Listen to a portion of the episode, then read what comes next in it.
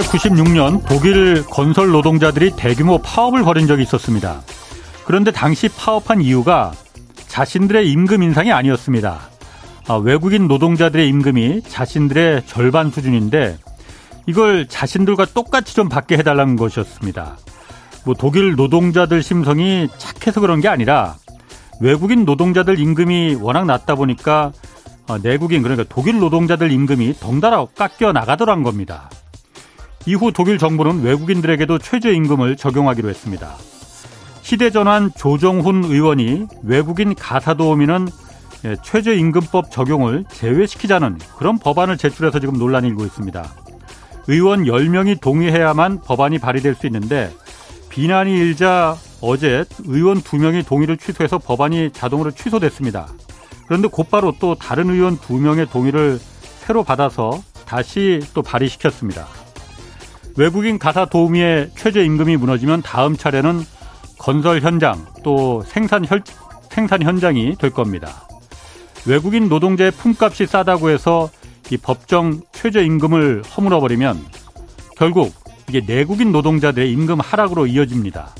그래서 최저임금을 내 외국인 차별 없이 법으로 정해두는 겁니다. 좋은 법은 기본적인 철학이 있어야만 만들어질 수 있습니다. 네, 경제와 정의를 다잡는 홍반장 저는 KBS 기자 홍사원입니다. 홍사원의 경제쇼 출발하겠습니다. 유튜브 오늘도 함께 갑시다.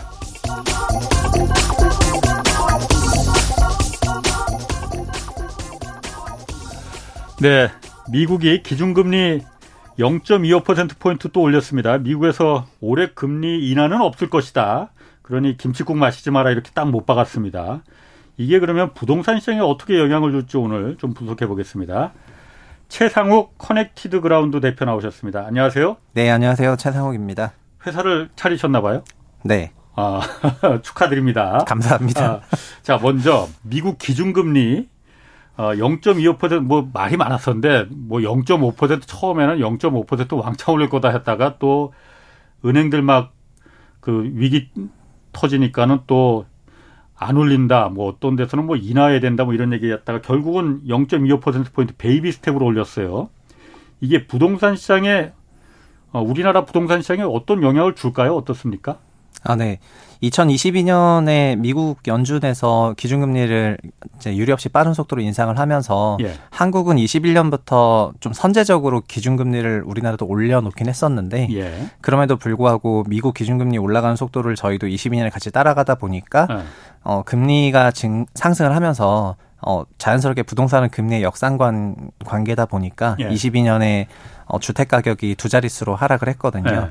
예. 그래서 23년 같은 경우에도 그 연준에서 금리 인상을 하는 것을 예. 시장 참여자들이 굉장히 예민하게 지켜보고 있는 음. 상황이었는데 기준금리 상단에 대해서는 이번에 나온 얘기는 어 이제 한 번 더 올린다 5월쯤에 한 번 더 올리게 될 것 같고요. 예. 그리고 나서 쭉 지켜보는 그런 흐름으로 갈 것 같아서 어, 기준금리 부분이 우리나라의 뭐 연준도 결국 한국은행의 기준금리가 저희는 또 중요한 거니까요. 그렇죠. 네. 네, 그러니까 그렇게 생각하면은 어느 정도 우리나라도 3.5%에서 어, 좀 상단은 잡아가고 있는 게 아닌가 이렇게 생각을 음. 하는 것 같고 그래서 음. 한번 더 인상을 했으니까 조금 더 올라갈 수도 있긴 하지만 어, 작년보다는 다소 완화된 그런 마음이 그 시장에 조금 있는 것 같긴 합니다. 제가 이걸 왜 물어보냐면은 많은 사람들이 지금 집값이 작년에 이렇게 크게 떨어진 거는 금리가 워낙 급하게 올라갔기 때문에 아니냐. 그러니까 금리가 이제 인상이 끝나면은 집값 떨어지는 것도 바닥 아니겠느냐. 그리고 금리 이제 내릴 거 아니냐. 그러면은 집값 다시 올라간다. 이렇게 생각을 하는 분들이 굉장히 많거든요. 그래도 네. 그렇게 생각할 수 있어요. 실제로 집값이 떨어진 건 금리가 그렇게 많이 올라갔기 때문에 그게 첫 번째 원인일 수 있는 거잖아요. 네네. 자, 그러면은 한국은행이 지금 아까 말씀하신 대로 한국은행이 기준금리를 어떻게 할지는 아직 그 모릅니다. 4월 달에 이제 결정을 하는데 지금 그런데 언론들 기사들 보면은 기준금리 동결할 가능성이 크다. 지금 우리나라 같은 경우에는 네. 라고 하는데 그러면은 어 한국은 이제 기준금리는 이제 금리 인상은 이제 끝났네. 그럼 부동산 이제 지금이 바닥 아니야? 이렇게 생각하는 분들이 있거든요. 그게 맞느냐 이거지 그러니까. 아 예. 어 그 주택 가격을 결정하는 요인에 대해서는 이미 예. 많은 연구들이 있는데 예. 뭐 제일 근본적으로는 어 수요 공급이지만 예. 그 금리라는 거는 결국에는 돈을 의미하는 거잖아요. 예. 그러니까 돈이 결국은 수요가 되는 건데요. 예. 근데 현재 우리나라 가계의 그 전반 전향적인 그 태도는 뭐냐면은 어 22년이 있기 전까지는 1년에 120조 원씩 빌릴 정도로 대출 증가세가 음. 엄청났었고 예. 근데 2022년에는 어 자산 시장에 대한 그런 전망을 가게 스스로가 부정적으로 하기 시작하면서 예. 작년에는 8조 원의 돈을 갚을 정도로 어, 대출이 최초로 마이너스로 전향을 했고요. 예. 그리고 시장에서 막 유동성, 유동성 얘기하는 게 기준이 여러 개지만 뭐 M2로 쳐도 M2는 미국도 그렇고 우리도 그렇고 처음으로 감소를 했거든요. 예. 그러니까 유동성, 시중 음. 유동성이 감소를 했고 M2라는 건 그러니까 실질적으로 그러니까 뭐 주식 뭐 이런 것도 다 해서 그냥 금방 현, 현금으로 만들 수 있는 네. 돈. 네네. 그 그것뿐만 아니라 올해도 예. 올해도 2월까지 13조 원이 순 감소기 때문에 어, 음. 어 자산 시장 전체에 대해서는 매우 보수적으로 생각을 하고 있어서 예. 그러니까 올해 금리를 동결할 거라는 그런 생각을 하고 있음에도 불구하고 이렇게 좀 보수적으로 보고 있고 예. 그 이유는 어 올해부터는 금리보다는 어, 성장률과 같은 그런 소득. 경기 예 소, 결국 성장률이 소득이니까요. 예. 그 경기 성장률과 소득 같은 그런 변수가 좀 더 주택 시장이 예민하지 음. 않겠는가 이런 보수적인 게 반영이 된 것 같고요. 음.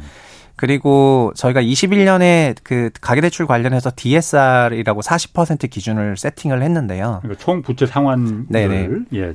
총 부채 상환율을 2021년도에 4월 달에 발표하고 21년 말에 한 번 더 발표해서 예. 본격적으로 적용을 했는데 그 당시 어 이제 금융 부처의 판단은 뭐였냐면은 예.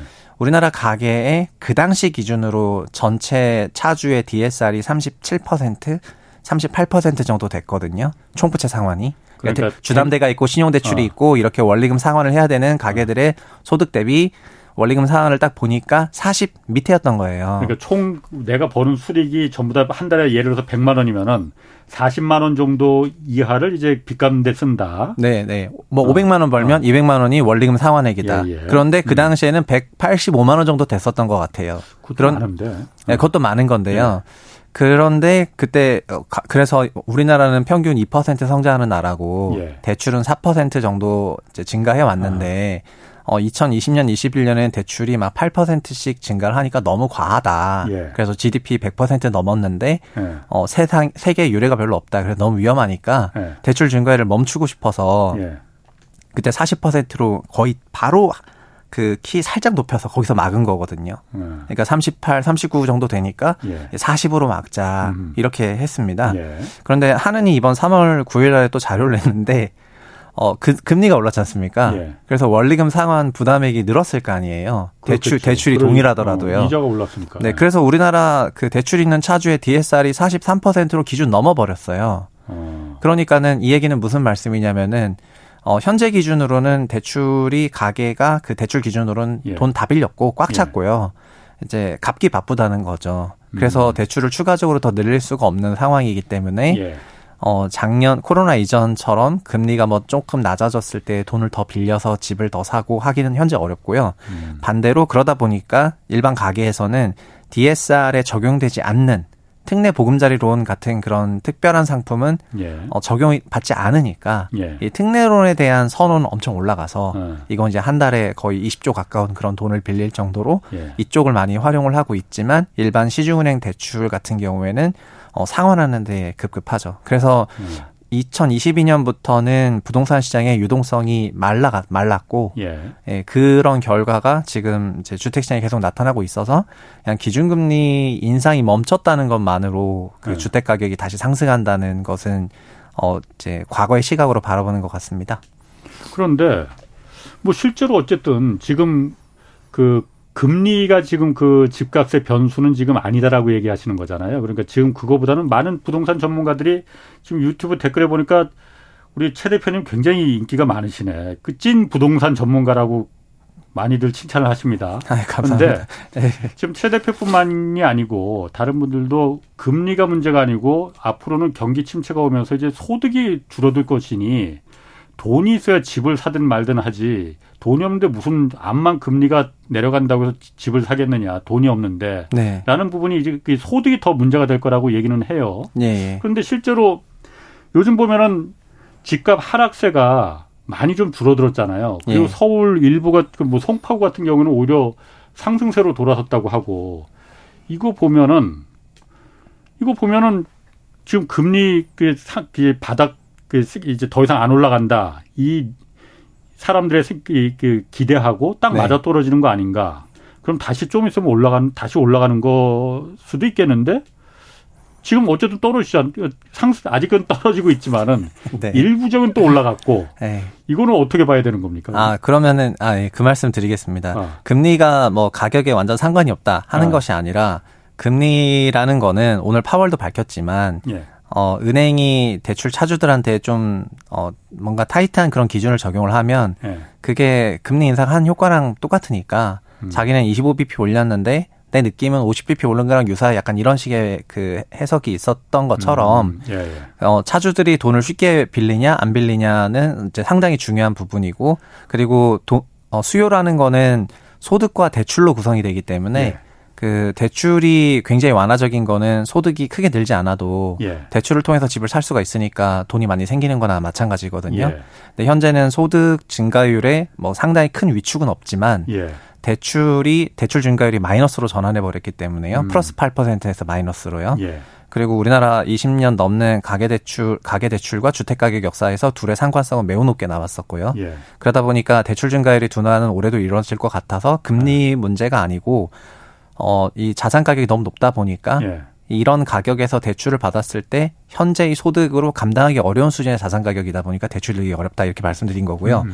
그리고 앞으로 행여나 만약에 우리도 경제가 조금 위축되거나 둔화되는 일이 발생한다면 예. 그 소득 증가율도 둔화가 되니까 그때는 더더욱 더 어. 위축될 수가 있어서 예. 어, 작년은 어, 저희 경기가 좋았는데 대출 대출 금, 금리만 높아서 유동성이 말랐다면 예. 올해는 어, 경기도 살짝 걱정되는 그런 과정에서 여전히 어쨌든 자산 가격은 조정이 있지만 여전히 비싸다 이렇게 말씀드리고 싶고요. 네. 이거는 네. 국토부 장관도 네. 그 초창기 때 작년에 PIR 18배다. 그 네. 장기 평균 12배였는데 이런 말씀하셨던 게 결국 소득 비율 자산 가격이 너무 높다 이 얘기였고요. 예. 지금은 16배 정도로 내려왔는데 여전히 비싸다. 이 네. 얘기가 나오는 배경이고 그리고 어, 하나가 더 있는데요. 그 네. 가격은 주간으로 발표되는 어 KB라든가 부동산에서 네. 발표하는 주간 가격 통계가 있고 예. 그리고 우리나라를 제외한 거의 모든 나라는 다 월간으로 실거래상으로 그 실거래상 방식의 음. 그 월간 지수를 발표를 하는데요. 예. 월간 지수 같은 경우에는 이번에 3월 15일 기준 3월 15일에 1월 달께 나왔는데 1월 달께 플러스로 나왔어요. 그러니까 상승으로 나왔죠. 어. 실거래상이. 네. 왜냐하면은 같은 아파트가 11월 대비 1월에 올랐기 때문에 음. 그런 어 플러스가 나왔는데요. 예. 어 근데 이거를 좀 2011 2017년 1월 1일 음. 그때를 음. 지수 100으로 잡으면은 2022년 작년 1월에 그 지수가 얼마냐면은 180이었어요. 그러니까 음. 약 6, 6년의 기간 동안에 어 80%가 올라간 음. 거예요. 음. 예. 그게 작년 12월에 얼마였냐면은 140.3이었던 거예요. 음, 절반으로 떨어졌네. 22% 하락을 했습니다. 예. 지수로 22% 아, 하락했는데 1월 달에 140.3에서 141이 돼 가지고 예. 이제 플러스 0.7이 음, 음. 올라갔습니다. 예. 그래서 반등은 했죠. 그리고 2월, 3월 분위기를 보면은 그게 살짝 올라갈 것 같기도 합니다. 예. 그런데 어 그 지수 레벨로 보면은 22% 조정을 받았는데요. 네. 그 주간으로 발 이건 월간으로 발표되는 거니까 한 달 늦게 나오다 보니까 네. 1월 달게 이제 나왔는데 주간은 매주 나오다 보니까 이미 3월 중순 것까지 나와 있지 않습니까? 예. 네. 근데 주간으로는 작년 하락률을 22%로 기표하는 게 아니고 자, 주간으로 발표되는 방식에서는 작년 하락률이 7%로 기표가 되고 있습니다. 그 월간으로 할 때하고 네. 주간으로 할 때하고 월간은 실거래상으로 어. 실거래가 딱 된것 아. 같은 걸 네. 매칭해 가지고 딱 하기 때문에 예. 어 빠지면 그만큼 확 빠지는데 예. 그 주간으로 발표되는 거는 거래가 없지 않습니까 한 주에 그렇지, 그렇지. 그러면 예. 이제 호가 대략 받아가지고 아요 정도인가 아. 하고 이제 마킹을 하거든요. 그건 정확하지 않을 것 같은데. 아 그래서 다 월간을 쓰는데 예. 우리나라는 성격이 급해서 아. 그 국토부도 국토부도 어. 그 자기네 정책이 어. 주간 단위로 워킹한다는 걸 증명하고 싶어가지고 주간을 쓰세요. 좀 덜 정확하더라도. 아, 예. 좀 빠르게. 어, 그러니까 예, 속보치, 예. 속보치라고 어. 생각하시면 어, 되겠습니다. 예. 그래서 실제 월간으로 기록되는 게 더 정확하다고 전제한다면 예. 저희는 작년 22% 빠졌고 예. 올해는 0.8% 1월 달에 좀 올랐고 그리고 2월, 3월에는 미세하게 좀 오를 것 같긴 한데요. 그 가격조차도 음. 그 비싸다는 거죠. 그러니까 22% 내려서 지금 지수가 140으로 왔다 하더라도 이것도 현재 저희 소득 대비해서는 여전히 높은 레벨이기 때문에 여기서 위로 치고 올라가기에는 저희 소득 증가율이나 혹은 대출 증가율이 따라가지 못하고 있는 부분 때문에 어, 이 구간에서 좀 당분간은 횡보하지 않겠는가 이렇게 보고 있습니다. 어쨌든 계속 내려가다가 아주 소폭이라도 올랐다는 거는 그 추세가 그러니까 바뀌었다는 거잖아요. 오름세로. 그 방향성이 중요한 거 아니에요? 그러니까 1월에 올랐다면은 말씀하신 대로 2월, 3월에도 조금씩 올라갈 가능성이 있다면은 네. 그럼 지금이 바닥이 1월이 바닥이 맞았네 그러면은 그렇게 아, 봐야 되는 거 아니에요? 아, 저, 아 저, 저는 그래서 그거를 이제 기술적인 바닥이라고 조금 더 말씀을 드리고 싶은 게 아까 네. 설명을 했는데 네. 어, 우리나라 차주의 구조적인 대출 중간은 일어날 수가 없어요. 예. 현재 우리나라 가계 차주의 어. 전체의 총 DSR은 40%를 넘어버리기 때문에요. 예. 그래서 오직 DSR을 적용받지 않는 중도금 대출, 어. 그러니까 청약에 대한 중도금 대출이요. 그래서 예. 그리고 또 하나는 특례보금자리론을 활용하는 부분만 어. 활성화가 돼요. 예. 그래서 근데 그 규모가 작지 않습니다. 특례보금자리론이 무려 올해 40조 원 예산이고 그렇죠. 예. 한 달에 20조를 썼는데 예. 제가 아까 우리나라가 가계가 대출 가계 주담대 제일 많이 빌릴 때 월에 10조씩 연에 120조 빌렸는데 아, 특례가 20조를 한 달 20조는 어두 달 제일 활성화됐을 때 두 달치 해당할 정도의 엄청난 돈이기 때문에 그 이자가 싸니까 네, 그거는 시장 돌려 세웁니다. 그 정도 돈이면은. 저희가 아. 만약에 월에 20조씩 빌리면 연에 240조 아. 빌려 버리는데 그러면은 소득이 마이너스여도 예. 대출 증가만으로 시장 완전 돌려 세워 버려요. 돈의 힘으로. 그러니까 음. 그만큼 센 것이 그 2, 2 3월에 작동이 됐기 때문에 예. 어, 당연히 반등 실거래가 나오는 거고요. 그럼 여기서 그럼 이게 다 소진되거나 아니면은 이 이후에 우리나라 가계가 네. 다시 구조적으로 어, 대출 증가를 할 수 있는 그런 상황이냐 아니기 때문에 어, 이게 기술적인 반등이라고 생각하는 거죠. 그럼 지금 그러니까 잠깐 그 반등으로 올라가는 거로 보이는 거는 40조 원 지금 배정한 그 특례 보금자리론 네. 싼 이자 네. 정책 금융으로 싼 이자 주겠다는 거 이것 때문이라고 봐야 되는 거군요. 그러면. 네 맞습니다. 그리고 사실은 그 돈을 전부 주택을 사는 게 쓰는 게 아니라 어 17조를 한 달에 17조를 빌렸었는데 10조는 기존 시중은행 주담대를 상환하는 데 썼고요. 음. 시중의 주담대나 전세 대출을 비싸니까. 네. 네. 7조만 매수했었거든요. 네. 근데 그 7조만 매수했었는데 그 7조도 순매수로 들어가니까 그게 어. 시장 돌려세워 버린 거죠. 음. 그래서 저희가 월에 10조 정도 빌리게 되면은 예.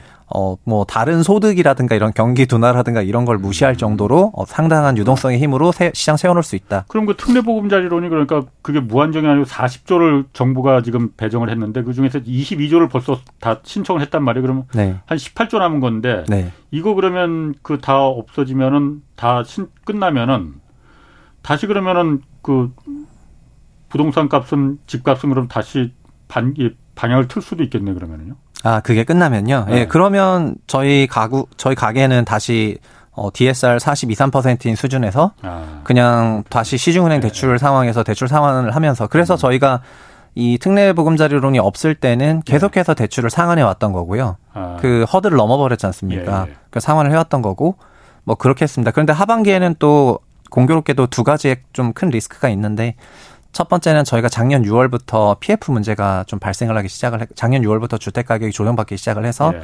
그 시행사 PF가 좀 문제가 되기 시작한 네. 1년 차가 되는 것이 올해 이제 네. 6월 이후다 보니까 예. 저희가 이런 시행사들의 부채 위기 이런 게 한 꼭지가 있을 것 같고 음. 그리고 지금 이거는 하, 하나 더 얘기하면 미분양으로 또 연결되는 거고 음. 이 미분양이 장기화되면 될수록 건설 경기 침체라던가 이런 부분이 또 장기화가 되는 게 있잖아요. 예. 그래서 이런 것들이 하반기에 우리 경제에 좀 영향을 부정적으로 줄 수가 있는 음. 부분이기 때문에 어, 앞서서 말씀드렸던 그 소득 네. 부분에이나 경기 성장률이나 이런 부분에 있어서도 예. 어, 지금보다는 좀 부정적인 일이 발생할 수가 있어서 아, 예. 그 부동산 PF 문제나 미분양이나 사실 둘이 다 얽혀 있는 것 같은데 네. 조금 전에 그 4시 경제뉴스에서도 잠깐 나왔지만은 지금 그 한국은행에서 오늘 금융안정 보고서를 냈잖아요. 여기 보면은 뭐 증권이나 보험사, 뭐 캐피탈 여기서 지금 PF 대출이 지금 나간 게 115조나 지금 됐다. 그리고 건설사도 10개 중에서 지금 4곳은 4개 정도는 10개 중에 4개 회사 정도는 이자도 못 낼 판이다. 뭐 이게 미분양하고도 다 연결이 돼 있는 것 같아요. 네. 지금 상황이 어느 정도 그 심각 왜냐면은 제가 이걸 작년 말 작년부터 하반기부터 계속 레고랜드 사태 날 때부터 계속해서 부동산 PF가 곧 터진다 위험하다 막 그랬는데 어쨌든 근거니 지금 뭐 계속 별 문제 없잖아요. 그러니까 아직까지도 네네. 뭐 그렇게 크게 망, 뭐 망하는 회사도 없는 것 같고 증권회사 보험사 보험사들도 뭐 아직까지 문 닫는 데는 없는 것 같고 실제로 어떻습니까 그러면? 아 그러니까 그 이 주택 시장이 어 하락으로 전환하는 게 작년 6월부터 전국적으로 하락을 기표했고요. 네. 그리고 어, 가파르게 하락하기 시작한 게 작년 9월부터기 때문에 거의 4분기부터라고 볼 수가 있을 것 네. 같은데요. 3분기 말 4분기부터. 어, 근데 일반적으로 PF 시장은 혼용해서 말하지만 사실은 좀 크게 보면 두 개 시장이거든요. 그러니까 어 분양에 임박한 이런 본 PF라고 하는 아, 요즘 예. 그 이런 100조 원 넘는 PF. 네, 원래 PF 시장이 아. 있고 또 시행사들이 땅 살 때 돈 빌리는 요 브릿지론 시행사 PF 음. 예. 요 시장 구간이 있거든요. PF 받기 전에 그러니까 잠깐 돈 빌리는 거. 네, 잠깐 돈 빌려고 그래서 땅 다 사고 그렇게 되면 요 시행사 PF가 요 건설 PF로. 건설사의 어. 책임 준공을 받으면서 예. 어, 자연스럽게 본 PF로 올라가는 음. 그런 과정이 있거든요. 예. 그럼 본 PF 올라간다는 얘기는 결국 분양한다는 얘기니까 예. 여기서 미분양이 나게 되면은 어, 분양대금 수치가 제대로 안 돼서 음. 어, 이 돈을 빌려준 주체들 입장에서는 돈을 조금 못 받게 될 이슈가 생기고 그래서 예. 이쪽에서 한계 연체율이 있고요. 예. 그리고 그 시행사 PF 쪽에서는 땅 사는데 아, 그 대우건설 울산 사업장이 제일 유명한 사례가 됐는데 그 440억 그냥 네 그게 그게 어떤 거냐면 시행사는 100억 원의 자본금이 있었고 네. 대출은 900억을 빌린 거죠. 아하. 그래서 900% 레버리지였는데 네. 어, 이런 브릿지론 PF는 앞단이니까 보통 두 자릿수로 대출 받아서 예를 들면 11% 받으면은 네. 이 얘기는 무슨 얘기냐면 어 만약에 이게 본 PF로 올라가지 못하면 네. 1년이면은 자본금이 빵원이 돼요. 어. 그러니까 900억 대출 받아서 11%면은 1년 그렇지. 동안 이자를 99억을 내야 되는데 예, 예. 어, 현금 유입은 없기 때문에 자본금 100억이니까 100억 다 소진하고 예. 그러면은 1년 차 빵원. 그래서 제가 왜 23년 6월, 23년 22년 6월, 22년 9월부터 이 문제가 발단되기 시작했을 때 음. 그럼 이 문제는 언제 발생되냐면 어, 통상적으로 레버리지를 그 정도 쓰게 된다면 1년 차가 지나간 2년 차 때부터 발생하는 음. 것이고 예. 그래서 22년 9월부터 본격화됐다면 올해 23년 9월부터 이제 2년 차를 터치하게 되면서 자본이 빵원이 돼서 자본 잠식이 일어나게 되는 거죠. 그때부터 그러면은 진짜 그때부터 연체율이 올라가겠죠. 왜냐하면 지금은 돈을 내고 있을 거지 않습니까? 네. 지금은 어 자기 자본 100억 있으니까 분기에 30억씩 25억씩 내는 거는 주고 있는 건데 그리고 지금 현재 연체율 올라가는 거는 작년 6월부터 혹은 작년 3월부터 네. 어 그렇게 하던 사업장들에서 아직 네. 본 PF로 가지 못하는 요 시행사 단에서 연체율이 조금 올라가고 있는데요. 이 브릿지론 PF든 본 PF든 그래서 은행들은 은행들은 요 브릿지론 PF엔 거의 참여를 안 하고요. 예. 여기에는 과거 저축은행 사태 이후에 은행들의 자본 건전성 규제가 강화됐기 때문에 음. 그렇게 위험한 건 난 못해라고 하니까 여기는 이제 캐피탈이라든가 저축은행이라든가 증권사들이 비은행권들이 네 비은행권들이 여기에 주로 정말 엄청나게 포사업이 되어 있고요. 예. 오늘 한국은행이 밝힌 거는 요 브릿지론 PF를 포함해서 예. 본 PF에도 어, 저축은행, 캐피탈, 새마을금고 등등 마, 많지 않습니까? 아하. 그래서 이 비은행사들의 노출도 전체가 115조 원이나 되더라. 은행 예. 빼고요. 어. 그래서 그런데 그 자금들은 다소 앞단에 있고 좀 예. 위험한 자금들이 있으니까 문제가 될 것 같다. 이렇게 이제 얘기를 한 거고 예. 실제 그 문제는 결국에는 올해 뒤로 가면 갈수록 올라오게 되어 있습니다. 미분양이 해소가 되지 않는다면은 그래서 현재는 어, 연체율이 이렇게 올라가고 있는데 그래서 예. 연체율도 금융기관마다 달라서 예. 저축은행이랑 캐피탈이랑 뭐 이렇게 증권사들이 있으면은 확실히 네. 캐피탈과 증권사들 연체율이 팍 튀고 있거든요. 예. 그러니까 이들 요 앞단에서부터 먼저 문제가 되고 있는 거고 예. 요본 PF는 어쨌든 분양까지는 왔으니까 예. 어 그리고 여기에는 한 개의 플레이어가 더 있는데 건설사가 있잖아요. 그렇죠. 그래서 건설회사가 있으니까 그 건설회사의 책임 준공이라는 거는 어 분양이 안 돼도 내가 내 신용으로 네. 돈을 좀 빌려서 예, 내가 돈을 빌려서 공사해 줄 테니까 네. 건물 짓는데 문제가 없게 하겠다고 하는 게 요 본 PF 레벨인데 예. 건설사들은 그래서 여기서 일부 그러니까 더 이상 빌릴 돈이 없습니다 음. 하는 그 건설사들이 나오게 되면 여기서는 일부 문제가 되고 있는데 이거는 것들이 지금 합쳐져 가지고 같이 어 말이 되고 있는데요. 예. 상황이 어떠냐고 물으셔가지고 제가 답변이 좀 길어서 죄송한데 상황은 매우 심각하죠. 왜냐하면은 지금 그러니까 쉽게 말하면 네. 근근히 그야말로 돌려막기 하고 있다는 거예요. 그러면은 어 그러니까 이제 위기가 3개월 혹은 6개월 후에 어. 올 거기 때문에 예. 그 자본금이 다 소진되는 시기가 그 시기가 네. 진짜 위기가 네 그때부터 그렇죠 그때부터 오는 거죠. 그 그럼 9월 뭐 이때쯤이라고 말씀하시는 네, 거예요? 올해 하반기요. 올해 하반기부터 위기가 이제 올 거라고 생각합니다. 아, 그러니까 지금은 그러니까 그 위기가 지금 계속 올 거를 그러니까 그게 쉽게 말하면 그 회색 코뿔 소군요, 그러면은. 네, 저희가 네, 위기가 네. 있는 거 다 아는데 그걸 지금 어쩔 수 없이 점점 점점 위기가 다가오는 걸 알면서도 네. 그냥 당할 수밖에 없는 거예요. 네, 제가 100억 있고 분기 25억씩 갚으면 되는데 네. 어 이제 100억 있었는데 세개 분기 지나서 25억 남았고 예. 다음 분기 갚 고 그 다음 분기에 대해서는 지금 답이 없는데 예. 그래서 저는 위기라고 얘기하는 거죠. 예. 근데 지금 아직은 25억씩 갚았기 때문에 예. 그 터진 건 아니지 않습니까? 예. 네 그런 상황이 지금 올해 상반기 상황입니다. 그럼 지난번에 대우건설 아까 대우건설 얘기하셨잖아요. 440억 원을 그러니까 손해 보고 나서 그냥 우리가 본 PF 들어가기 전에 책임 준공하기 전에 아 나 이거 안 할래 들어가면 440억이 아니고 천억도 손해 보게 생겼어. 그러니까 이거 안 네. 할래 하고 손해 보고 그냥 나가버린 게 예. 말씀하신 대로 올해 9월쯤이면은 이게 9월까지 부동산 시장이 또 나아질 가능성도 안 보이니까 먼저 알고 그러면 그 빠져버린 거예요, 그러면은? 아, 그, 예, 그 케이스를 아마 다른 건설사도 굉장히 하고 싶었을 수도 있는데요. 그러니까. 다른 건설사들도 지금? 예, 그러니까는 네.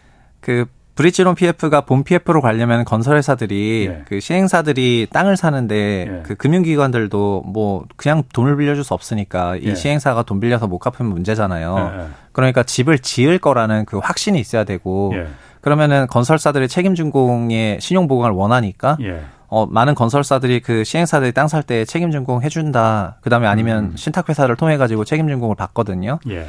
근데 이번에는 대우건설이 아 그걸 분양하려고 하니까 예. 아 우리가 뭐 공사 손실 분양 관련해서 못 받을 돈이 천억 넘을 것 같으니까 차라리 그냥 우리가 넘어 책임 준공 해준다고 했지 뭐 그러니까 해줄 수도 있다 이렇게 했지 음. 해줘야만 한다 한 것은 아니지 않느냐라고 예. 이제 해석을 하면서 이제 손을 떼고 나갔거든요. 아.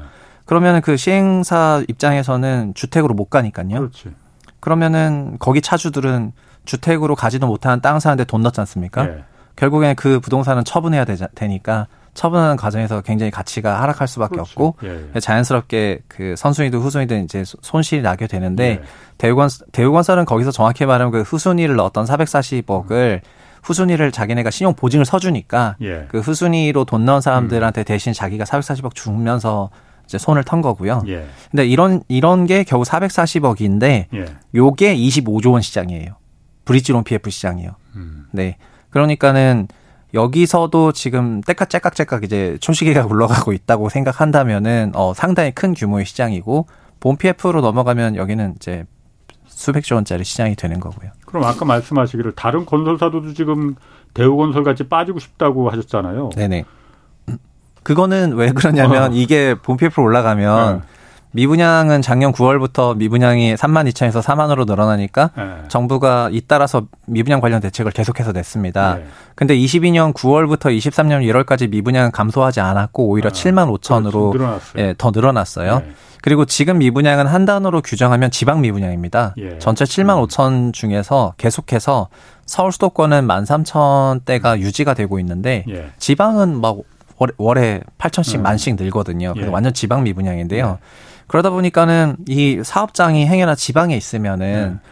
거의 분양이 안 될 거라는 생각을 하, 할 거지 않습니까? 음, 예. 그러니까는 요, 요, 본 PF 쪽 하는 쪽에서는 지금 우리도 분양이 안 되고 있는데, 예.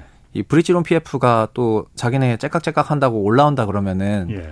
어, 그러면 더 걱정을 할 거잖아요. 음, 예. 그래서 최대한 천천히 올라오기를 그런 바라는 마음이 있고, 두 번째는 어, 합리적으로 계산해 보면은 어, 오히려 이쪽에서 그냥 지금 손해 보는 그 금액을 예. 결국은 어떤 특정 차주가 하는 게 아니라 좀 나눠서 가지니까 음. 그 정도의 체력은 있지 않냐 이러면서 그러면 차라리 이렇게 올리면 손실이 더 커지니까요.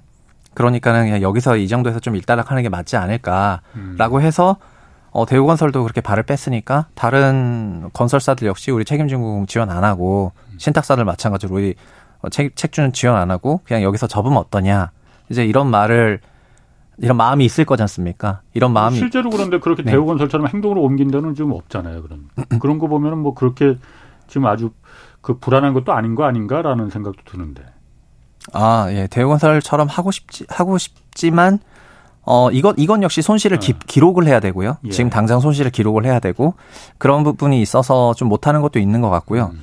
그리고 약간 이건 뭐 오비락일 수도 있는데 음. 대우건설은 2월 말에 그래서 세무조사 받고 있습니다. 네, 국세청 세무 특별 세무조사 받고 있어요. 네네네. 네. 그래서 이제 일각에서 호사가들이 좋아하는 거는 아, 이제 아 뭐 그것 때문에 그럼 세무조사 네, 제가 저런 거를 이제 문제를 위기를 한번 그 반로를 시켰으니까 막 이런 호사가들 얘기도 있는데 이거는 이제 그냥 뭐 얘기 좋아하는 사람이 어. 하는 얘기인 것 같고요. 예. 근데 시중에서는 어. 많은 건설사나 다른 주체들이 예. 어 이렇게 좀 발 빼고 싶어 음, 하죠. 그러게. 네.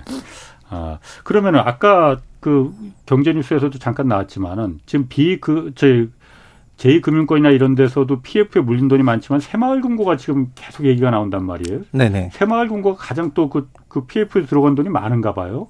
아, 예. 새마을금고는 어. 2022년 말 기준으로는 어 차입형 토 그러니까 관리형 토지 신탁이라고 하는 그 신탁 회사에 예. 그 대출을 해준 규모가 15조 원이 넘어가고 있는데 예. 이게 21년에 9조 정도였는데 15조 원으로 또 1년 만에 7조씩 늘었고 예. 하다 보니까 예. 어, 이게 한 몇 년 전에는 1조도 안 됐어요. 예. 그래서 단기간에 어마어마하게 늘었는데 요 차입형 토지 관리형 토지 신탁이라는 게본 예. PF 시장이고요. 예. 신탁 회사가 그 시행사를 대리해서 그 사업 시행을 하는 형태고 이제 요 회사가 책임 준공을 이제 그 책임 준공을 해주니까 새마을금고 같은 기업이 대출을 네. 해준 거거든요. 예. 근데 요 관련 투지 신탁사 역시 미분양 상황 속에서 분양이 제대로 안 되고 예. 돈이 잘 안 들어오니까 자연스럽게 연체가 되겠죠. 예. 그 연체가 되다 보니까 그게 최근에 아주 가파르게 올라가서 예. 어 이제 기사들을 보면은 얼마 전에 그 오영환 의원실로 갔던 기사들이 보도가 좀 됐는데 예. 1월에만 뭐 1,100억 이상 못 받기 시작하고 이렇게 예. 연체율이 확 올라가니까 예. 어 관리형 토지 신탁 전체에 대해서 어, 굉장히 그 우려감이 높아진 그런 아. 상황이 되었습니다. 아, 결국 이것도 미분양과 그 사업 그러게요. 주체가 네. 분양을 통하지 못해서 현금이 생기지 않다 보니까 네. 돈을 갚지 못하는 부분에서 발생하는 문제를 아. 어, 특정 금융기관이 어, 이제 굉장히 규모 있게 노출을 열어놨다가 예.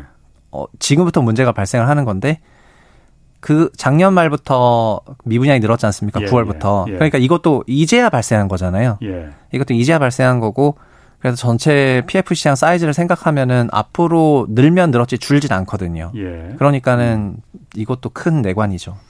그러게 지금 그 최 대표님 얘기 들어보니까는 저는 그래도 지난번에 그 대우건설이 440억 그 손절하고 그냥 빠져나갈 때만 해도 야 이거 진짜 큰일인가 보구나 이 정도로 대우건설 같은 대형 건설사들이 가장 잘할 거 아니에요 상황을 그러니까는 저기는 가장 먼저 눈치채고 빠지는구만 이거 진짜 큰일 난 거 아닌가라고 생각했는데 그다음에 또 조용한 거 보니까 아뭐 별거 아닌가 보다 했는데 지금 얘기 들어보니까 아까 그게 뭐 대우건설이니까 세무조사 지금 받고 있는 게 그것 때문에 지금 받고 있는 건 아니죠? 네. 근데 세무적으로. 건설사들 이제 네. 간담 미팅을 해보면은 네. 서로 어떤 얘기를 하냐면은 그런 말씀이 저는 가장 기억에 남는데 네. 어각 건설 회사들 모두 좀 힘들어서. 네. 지금 절벽에 발톱을 세우고 아 피지컬 백 보셨습니까? 그 피지컬 백에 네. 그 철창에 매달리는 scene이 있습니다. 그 100명의 참여자가 예. 철창에 누가 더 어. 오래 매달리나 어. 하는 scene이 있고 거기서 힘이 빠지면 밑으로 빠지거든요. 어. 예. 근데 지금 자기네가 봤을 때 100개의 건설사가 전부 다 매달려 있다고 표현을 하더라고요. 어. 그래서 누가 먼저 힘이 빠지나 예. 그 쳐다보고 있는데 거기서도 힘 빠진 척을 하면은 개가 먼저 빠지거든요. 예. 그래서 서로 지금 굉장히 그 발톱을 세우고 절벽에 매달려 있다. 정확히 이런 발언이었는데. 아, 예, 예. 그러니까 체력이 주, 약한 순서로 예. 무너질 거 아니에요. 음, 음, 그러니까는 예. 어 자기가 먼저 이런 사단을 일으켰다는 그런 이제 지표는 되기 싫고 어. 그러니까는 자, 체력이 되는 회사는 버티고 안 되면은 이제 이런 일이 발생할 거를 어. 그냥 기다리고 있는 상황이라고 보시면 될 것 같습니다. 아까 뭐 오비락이라고 하셨지만은 표현하셨지만 어쨌든 하여튼 공격의 시점이 그러니까 대우건설이 그렇게 440억 손절하고 나 안 할래 이제 하고서는 돌멩이를 하나 던지니까 그 다음에 이제 세무조사가 물론 그것 때문은 아니지만은 이유는 뭐 다른 것 때문이겠지만은 세무조사 받는 거 보고 다른 건설사들도 당연히 그거 보고 쫄겠네요. 그러니까 좀 야 이거 잘못하면 우리 이거 사업성 없다고 지금 빠지면은 부동산 시장을 다 이게 그게 나락으로 몰아갈 수도 있으니. 네, 뭐 낙인이 찍히니까요. 아. 네, 낙인 찍히는 부분이 있어서 조심하는 것 같습니다. 아, 지금 그 정도로 그러니까 좀 심각한 상황이다. 자, 이게 미분양이 그러니까 서울은 사실 미분양이 그렇게 뭐 지금 둔촌도 지금 뭐 완판됐다고 그러고. 네, 뭐 서울은 600여 어. 세대여서 사실상 큰 의미는 없는 물량이고요. 지방이 그런데 그 원희룡 국토부 장관도 네. 미분양 주택이 지금 7만 5천 호인데 10만 채까지 늘어날 것으로 지금 각오하고 있다 이렇게 그 밝혔어요. 네네. 미분양이 그렇게 늘어나는 거 이거는 사실 그런데 제가 생각하기에는 미분양이 되는 거는 비싸서 안 사는 거잖아요. 예, 예. 아니 건설 분양가를 낮추면 그 미분양 안 날 텐데 왜 안 낮추는 거예요 그러면은? 아 그러면 아까 그 어. 말씀드렸던 것처럼 토지비 플러스 아, 공사비 예. 예.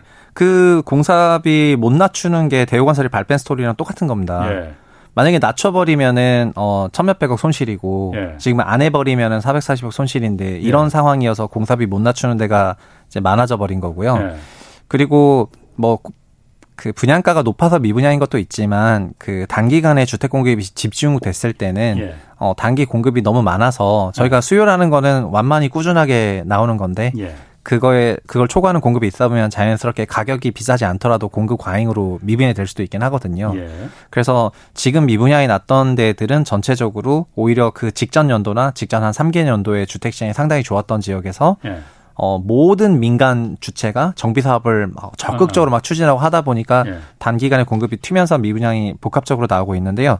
그 원장관님 그 10만 호 미분양 설은 그 연, 연초에 그런 얘기가 있었는데요. 그건 본인이 6만 2천으로 미분양 가이드라인 한번 줬다가 음. 갑자기 6만 2천이라는 숫자가 나오니까 어디에 근거한 숫자냐 이렇게 예. 얘기하니까 20년 평균이다 어. 이렇게 했는데 어 12월 달에 6만 8천을 넘어 버리니까 예. 그러면 넘어서 위험한 거 아니냐라고 예. 했더니 이제 그 다음에 나오는 얘기가 어 중공미 분양이 아직 7,500세대니까 아, 아. 중공미 분양이 늘지 않아서 아직 괜찮다. 이번에 악성미 분양이니까. 네. 아. 이번에 10만 호도 어, 미분양은 10만 호지만 중공 미 분양은 여전히 만 호가 안 되고 7,500호거든요. 근데 예. 생각해 보시면 건설 공사 기간에 3년 걸리는데요. 예. 미분양이 늘기 시작한 플러스 3년 차부터 중공 미 분양이 늘어나요. 예. 그래서 지금 앞으로 올 한 해 중공 미분양이 크게 늘 일은 없어요. 예. 네, 중공 예. 미분양 아마 2025년부터 본격적으로 음. 늘게 될 겁니다. 예. 그래서 그때부터 그냥 관리 포인트를 어, 일반 미분양이 아니라 그 중공 미분양으로 돌리면서 음. 이제 그냥 관리 가능한 레벨이라고 말씀을 좀 하고 계신데 이제 실제 그 부동산 시장이나 건설 분양 시장에서는 어 지금 안 팔리는 게 문제니까요. 음. 그러니까는 굉장히 이 상황을 좀 심각하게 바라보고 있다는 점에서 약간 시각 차이가 있는 것 같습니다. 그럼 누가 맞는 거예요, 그러면은? 지금 국토부가 그 중공 미분양이 문제지 지금 미분양은 그렇게 문제될 게 없다라는 국토부의 시각이 맞는 건지 실제 그러니까 지금 중공점 미분양도 문제가 될 수 있는 겁니까 그러면은? 아 현재 미분양이 안 팔리면 어차피 2년 후에 중공 미분양 되거든요.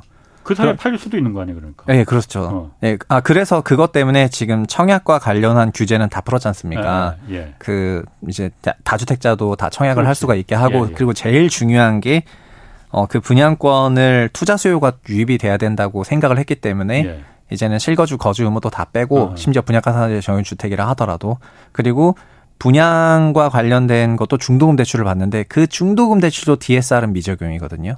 어. 네, 그러니까는 어 분양과 관련해서 모든 규제 완화를 다 하고 대출 규제도 다 적용 안 받게 되는 거고 네. 투자 수에도 유입하고 하면서 최대한 풀어보려고 지금 노력을 하고 있긴 한데 예. 그럼에도 불구하고 늘었잖아요. 어. 그 앞으로 늘 거로 본인도 10만 원이라고 얘기하셨고요. 예, 예. 음. 그래서 어 이거는 그냥 계속해서 그냥 폭탄을 뒤로 그 음. 이연시키는 그런 거라고 생각을 하고 있어서 이게 뭐 지금 뭐가 맞다 틀리다 객관적으로 판단 하기가 뭐 쉽진 않다 생각하는데요. 그러니까 제일 베스트한 시나리오는 이렇게 뒤로 가다 보면은 뭐 한개 기업들은 일부 무너지겠지만 예. 뭐 전체 매스는 어느 정도 유지가 되다가 나중에 정말 시장이 돌아섰을 때 예. 그때 풀리겠지. 예. 그러니까 좀만 참자. 이렇게 말을 할 수도 있는 거고 뭐 한은에서 주장하는 것처럼 그 뒤로 가면 갈수록 예. 문제가 스노우볼처럼 커지니까 음. 만약에 뒤로 갔는데도 개선된다는 보장이 없으면 어떡하냐. 그래서 지금 문제를 실현시키는 게 좋다. 약간 이런 취, 지로 주장할 수가 있잖아요. 음. 그래서 여기서부터는 그냥 정책 하시는 분들의 그 선택지인 것 같습니다. 제가 그런데 네. 어쨌든 좀 궁금한 거는 이, 이해를 잘 못하겠는 거는 네. 미분양이 돼서 이게 그야말로 계속 그 분양이 안 되면은 공사비도 중간에 계속 줘야 되고는 그걸 못 주니까 결국은 다 망하는 거잖아요. 그러니까 네. 예를 들어서 시행사가 있고 시공사가 있을 거란 말이에요. 시공사는 건설사고 시행사는 뭐 주택조합이나 아니면 그뭐이뭐 화천대유 같은 그런 네. 시행사일 테고. 네. 왜 웃으세요? 갑자기 갑자기 나와가지고 어, 이야기가 쉬우니까. 아, 예.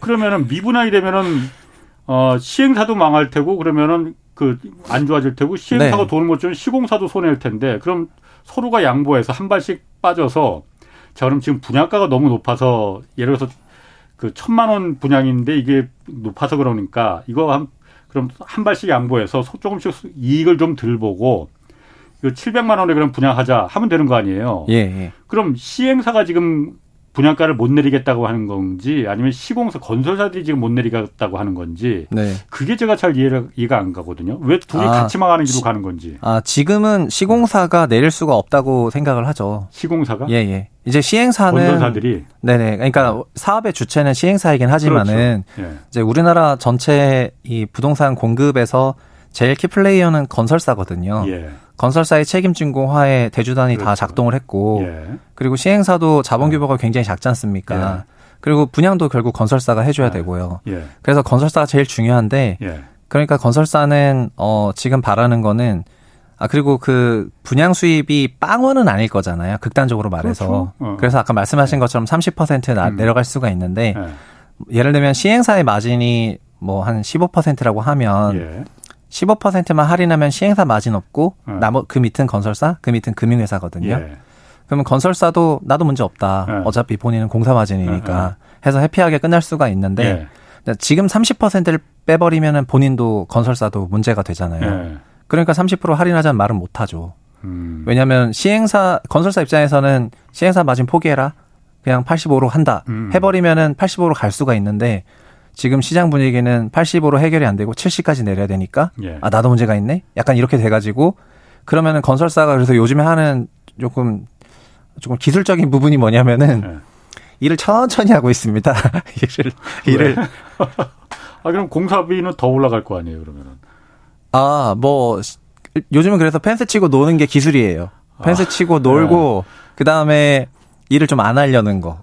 그러니까 아. 이게 그 분양까지 가는 과정에서 저희가 본 PF 조성한다고 예, 바로 분양하는 게 예, 아니라 그렇지. 그 이제 과정이 있는데 예. 그래서 요거 기, 일을 최대한 덜 하려고 음. 요런 거를 많이 하거든요. 그래서 어제 만난 그 뭐 기자님이 저한테 그런 얘기 하더라고요.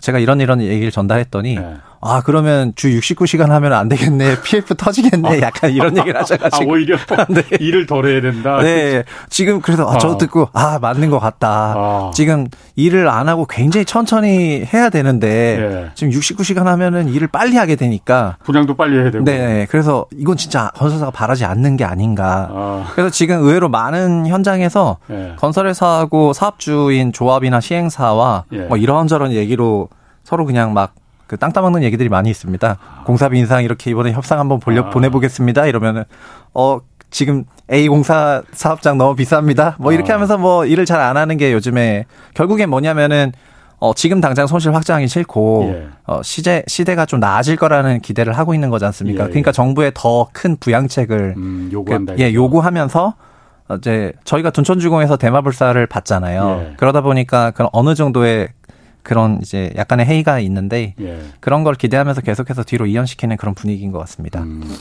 또 한 가지 좀 변수가 아, 지금 어쨌든 시중 은행들 그 물론, 물론 금융당국 금감원이 왜 금감원이 이걸 주도하는지 모르겠는데 어쨌든 금감원이 계속 은행마다 돌아다니면서 어, 금 낮추라고 좀 요구하니까 뭐 주택담보대출 금리도 내렸지만은 전세대출 금리도 지금 많이 내려갔잖아요. 예. 뭐 3%대까지 내려갔다는데 올 초에 8%였던 게 전세대출 금리가 낮아지면 이자가 낮아지면은 원래 이게 전세대출이 항상 뭐 지난 그 미친 집값의 주범이다 이렇게까지도 얘기를 할 정도로 네. 갭 투자가 전세 대출이 워낙 낮기 때문에 비싼 값으로 전세를 놓을 수가 있으니 그거로다가 집값을 어, 집 투기가 일어난 거 아니냐 네네. 했었잖아요. 네네. 전세 대출이 금리가 이렇게 낮으면은 이게 다시 또 집값을 들먹이게 할 수 있는 영향이 되는 거 아닌가? 네네. 갭 투자가 이때 이용해서 그럼 전세 대출 금리 이렇게 낮아졌으니 갭 투자 다시 한번 해볼까 이 생각 들지 않을까요? 아, 예. 근데 현재는 어떤 상황이냐면은 네. 어, 다주택자들이 20년, 21년에 어, 좀 주택을 여러 채 취득을 하는 네. 혹은 1주택자들이 연끌로 전세 끼고 집을 사는 그런 과정에서 네. 어, 22년에 주택 가격이 크게 하락하고 전세 가격도 크게 하락을 하, 다 보니까 네. 오히려 23년에는 그게 임대차 계약 2년 차가 돌아오면서 이제 역전세 환경에 놓이게 된 게 현재 상황이거든요. 네. 그래서 이 역전세 환경에 놓이다 보니까 다주택자들에게 대출을 열어줬는데 네. 기본적으로 DSR 다 걸려버리니까 네. 이제 대출을 열어준다는 게 큰 의미가 없죠. 네. 결국 말씀하신 것처럼 어 역전세 환경을 해소하는 방법은 전세가 다시 올라가야 되는데 예. 그 제, 지금 시중에서는 전세 선호도도 낮아져 버렸어요. 전세 예. 사기 사건을 포함해 가지고 이런 게 그렇죠. 많이 예. 생겼으니까요. 그리고 현재는 그냥 월세가 더 싸기도 하고 그래서 이 그 전세 대출 조, 전세 조달 금리를 낮춰주면 네. 결국 수요가 올라가니까 예. 금리는 네. 비용이니까요. 예. 그러면 다시 전세가 좀 올라가지 않겠느냐라는 그런 생각으로 예. 이 역전세 위기를 풀려고 하는 연장선인 것 같고요. 예. 왜이 전세와 관련해서 요즘에 다시 조금 관심을 갖냐면은 예. 어 2020년, 21년 2년 동안 예. 월 평균 전세낀 갭, 갭 매수만 아파트 기준으로 월에 한 2만 건에서 2만 5천 건 정도 있었어요. 근데 지금은 어 한 달에 전체 아파트 매매 거래가 어 이제 2만 5천 건 있거든요. 예. 그러니까는 이거는 한은에서도 그렇게 보고서를 썼는데 음. 어 이대로 가면은 올 하반기에 예. 그 20년, 21년 특히 21년 역전세가 역전세 때문에 혹 행여나 집을 팔아야 된다면 예. 그 양이 어 갭매수한 금액만 2만 5천 가구고 일반 가구 있으면 좀 더 큰데 그거를 받아줄 만한 매수 수요가 작은 것 같다. 예. 거래량이 어, 저희가 음. 뭐 연간으로는 100만 채 정도 됐는데 21년에 40만으로 줄었다가 작년에는 정말 완전 10분의 1 토막이 났고 올해는 반등을 했는데 반등했지만 바닥에서 반등해서 정상과는 한참 멀거든요. 예. 근데 이 한참 낮아진 이 레벨이 예. 그 지금 역전세를 맞은 임대 그러니까 다주택자들이 주택을 처분하는 거를 받아줄 풀이 있느냐? 예. 이 부분에 대해서 퀘스천이 있으니까 예. 그럼 방법은 뭐냐면은 어, 임대차 계약 2년을 막을 수는 없고 네. 어, 전세를 다시 올려야 되는 거잖아요. 음, 음, 예. 그래서 전세 대출과 관련해서 그런 어, 좀 페이버를 줘야지 음. 그나마 전세 대출 더 하니까 그런 게 있는 것 같은데 예. 안타깝지만 어, 시장의 전세 비선호는 예. 이제 어, 어느 정도 체계화된 것 같긴 하고요. 아하. 그리고 3%로 내려갔지만 그 밴드는 3.9에서 이제 5.8 정도 되거든요. 아, 그래서 3.9% 아직 네, 높다. 아. 아직은 높죠. 아. 예, 아직은 높기 때문에 그래서 전세가 막큰 음. 폭으로 늘긴 어렵고 오히려 특례보금자리론만 보더라도 예. 특례론 빌려서 예. 종전 전세 대출을 상환하는 데 쓰고 있거든요. 음. 그래서 그런 부분에서 전세가 크게 증가하기는 어려울 것 같습니다. 그 전세 대출이 그러니까 이거 없어져야 된다 이런 얘기도 많거든요. 이참에. 예, 예. 왜냐하면 전세 대출이 갭 투자의 주, 그 레버리지가 그거였었으니까 그건 어떻게 생각하십니까? 네, 그 전세 대출은 근본적으로 다른 시, 저희가 오늘 PF 대출을 되게 많이 음. 얘기했지만 예. 어, 금융기관 입장에서는 전세 대출이 늘어도 문제가 없는 게 아시다시피 주공공 주도부에서 보증을 서주는 보험을 해주니까 주택금융공사 네 주택금융공사랑 아. 주택도시보증공사랑 아. 어, 서울보증공사에서 전세 그렇지. 대출 금액에 예. 대해서 보험을 어, 들어주니까요 예, 예, 예. 이게 디폴트가 나더라도 음. 은행의 문제가 아니라 이 세 세 가지 세 개 기관 주공공 예. 주도부의 문제예요. 예. 그래서 은행 입장에서는 무위험 대출이니까 아 그러네. 네 예. 많이 열어준 거고요. 예. 제한 없이요. 아하. 심사도 똑바로 할 필요가 없죠. 음. 그냥 전세 계약서만 있으면 그렇지. 주면 되니까요. 예. 그래서 이게 굉장히 그 대린 리스크라고 하나요? 그러니까 이게 여기가 굉장히 해이해질 수밖에 없는데. 예. 아마도 은행에서 그 대출에 대한 보증이 없이 음. 은행에서 알아서 대출해 주세요라고 한다면은 뭐 그렇지. 빡빡하게 할 거예요. 예, 예. 그 대손도 잡고. 예. 현재는 전세 대출에 대해서는 그런 게 전혀 없지 않습니까? 아.